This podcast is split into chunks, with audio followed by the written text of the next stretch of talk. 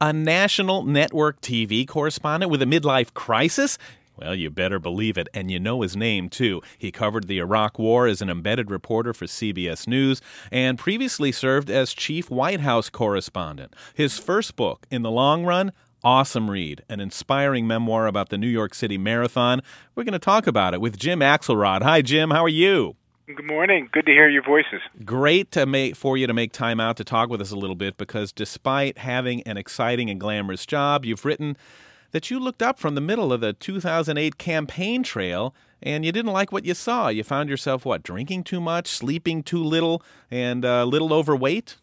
Yeah, you know, you know that sometimes the mirror can be a very dangerous place, especially if you're looking at it with uh, anything approaching 2020 vision. So there I was in the middle of the uh, the Hillary Clinton campaign, and you know, sort of a dream job situation, and I happen to look at my mirror, the literal and figurative ones, and not like not not enjoying at all uh, the the image that was coming back to me. Uh, for me, I was so focused, so narrowly focused on, uh, a, a, I guess, a, a definition um, of success that hadn't been uh, terribly well thought out that I found myself sort of, uh, I guess, in need, bad need of a mid-course correction. Hmm. You know, many people, Jim, would and do describe the place where you were as a midlife crisis. We have learned that, in fact, it's midlife opportunity, and in many cases, people like you use it to springboard themselves into something far better, uh, a far better place than they were. And for you, uh, you really decided literally to run your way out of it.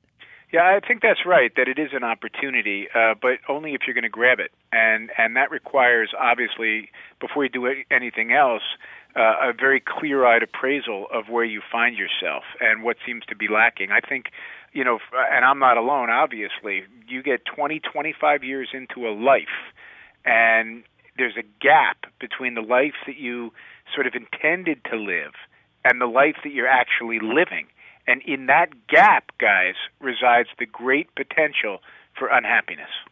See, th- this is interesting too, Jim, to, to get into for just a minute because you didn't voluntarily head down that road. The nature of your job took you there, and that happens to a lot of people. I mean, your your whole world is about what you're going to do tomorrow, not what you did today. So you can never relax. There's constant pressure to to to excel again and again and again.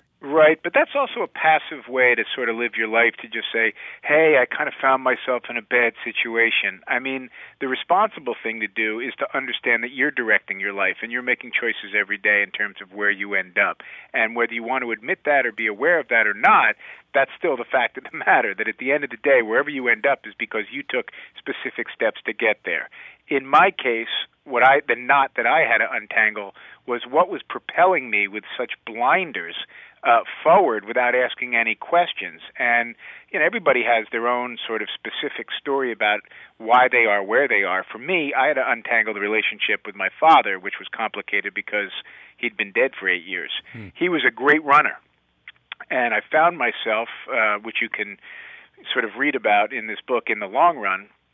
Suddenly aware of his times as a as a New York Marathon runner 30 years before, and you know, again, as you pointed out, I was so fat I couldn't run around the block. But as soon as I sort of became in possession of his times, my instinctive reflexive response was, well, I can beat those.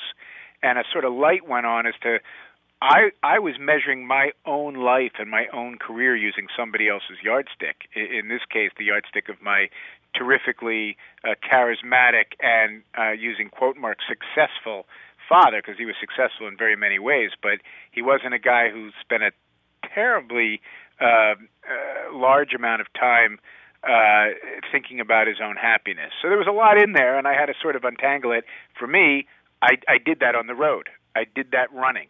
I did that on that sort of reliable piece of pavement that I would get up and and and uh, head down every day. Man, this story has just gotten a lot heavier, Jim, with all of this stuff. We're speaking with Jim Axelrod, big time network uh, news correspondent, who who uh, uh reached a point in his life where he just wasn't happy and had really a classic midlife crisis. And as he started to deal with these issues, he began to run. And I guess, Jim, the, the good news for you is, is, is that as you ran, you were able to, as you say, untangle all this stuff with your father. But at the same time, uh, you were losing the, the, the 30 pounds and, and getting yeah. fit.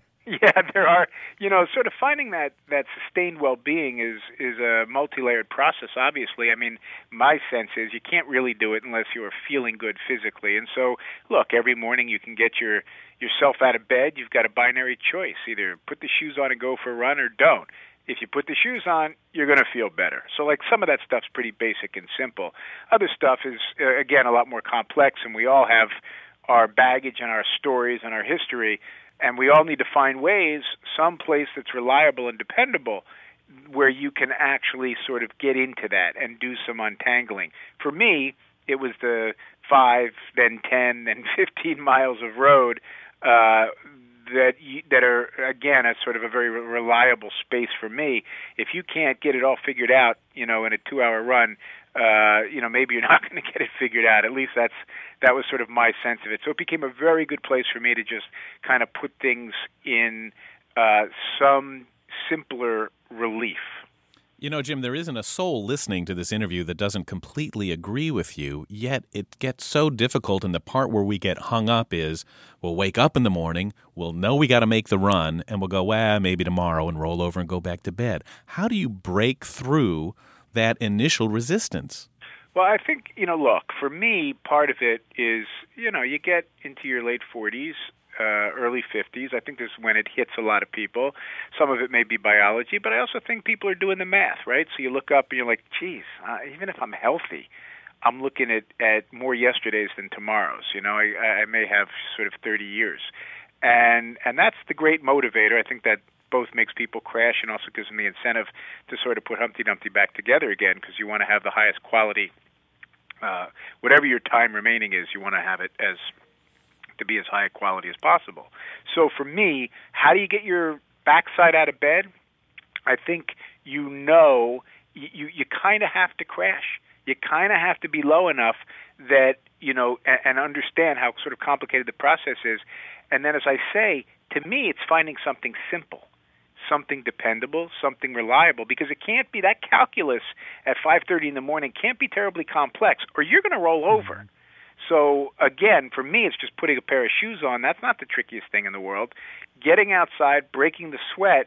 If you are coming from a place of despair and you find something that is a guaranteed elevator, I'm not sure it becomes too terribly tricky after that because it's it's it's it's like the healthiest the healthiest pill you can pop is tying your shoes and just mm. getting out on the street. You know, very inspiring stuff from Jim Axelrod in his new book, In the Long Run. Uh, and, and Jim, honestly, we talk to a lot of people on this program who reach a point in their lives like you did. They start to question everything about their lives. Almost always they change their lives. When you talk to them, uh, they've got a new job, but yet you're still doing the same thing that you were doing, obviously in a different way. You look different in the mirror. W- was there ever an issue that maybe being a network newsman was not the thing for you? Oh, I think everything should be up for examination. I mean, if you if you're dealing with unhappiness, then you got to pull that lens out. The only the only thing that's going to help you in a situation of despair or unhappiness or midlife malaise is a really good functioning magnifying glass. You need to look 2020, if not better, at yourself and make, as I call it, a clear eyed ap- appraisal at sort of all the moving parts of your life. And so, you know, deluding yourself helps nobody, you know, and, and, and you sort of have to live this this transparent existence. That's your only hope. So, was being a network correspondent on the table? Absolutely. I would have been committing malpractice with my life if it hadn't been. But look, I love telling stories. I love reporting. I love working for CBS News. That wasn't the issue. Those weren't the component parts of what was creating some unhappiness for me. Um, and what was creating unhappiness, that was where I could kind of work that out and untangle that knot uh, and still maintain that part of my life that I had spent, you know, many years building. That's not always the case for other people. And let me make an even more important point than that. I haven't sort of divined some magic formula where I write them, write this book and I go skipping off to the sunset as the man with a permanently sustained sense of well-being. It doesn't work like that. You know, like my daughter has said to me at times since the book's been out, and she's 15 and, and very sharp, and has said to me, seeing me come in after a tough day, maybe grumbling, maybe not the sweetest guy in the world, and said, "Hey, you know what, Dad? I got a book for you to read." so it's not like it's you know you stay you uncover the formula and stay permanently happy forever. Life's a struggle. I mean, life's a struggle. Let's be honest. And that's a great point, Jim. So, in your case, what is next? Where do you go from here? Another book, another career, another war? Well, I'll tell you what, I definitely do. I go for another run. That's for wow. sure. Um, I, I, the the probably takeaway lesson for me is in this terribly complex endeavor of trying to scratch out sustained well-being. Your best friend in the process is something dependable and reliable. For me, I know tomorrow morning when I get up, I'm going for a run because you know what? I'm going to feel better. And let's start there in terms of trying to get the most out of each day. Jim, it has been a delightful conversation. We've been speaking with Jim Axelrod, folks, a CBS uh, news correspondent, the author of a new memoir called In the Long Run. He examines where we are, who we are, and how we want to get to where we're going. Jim, thanks so much. Good luck with uh, the book, and we'd love to get you back on sometime soon.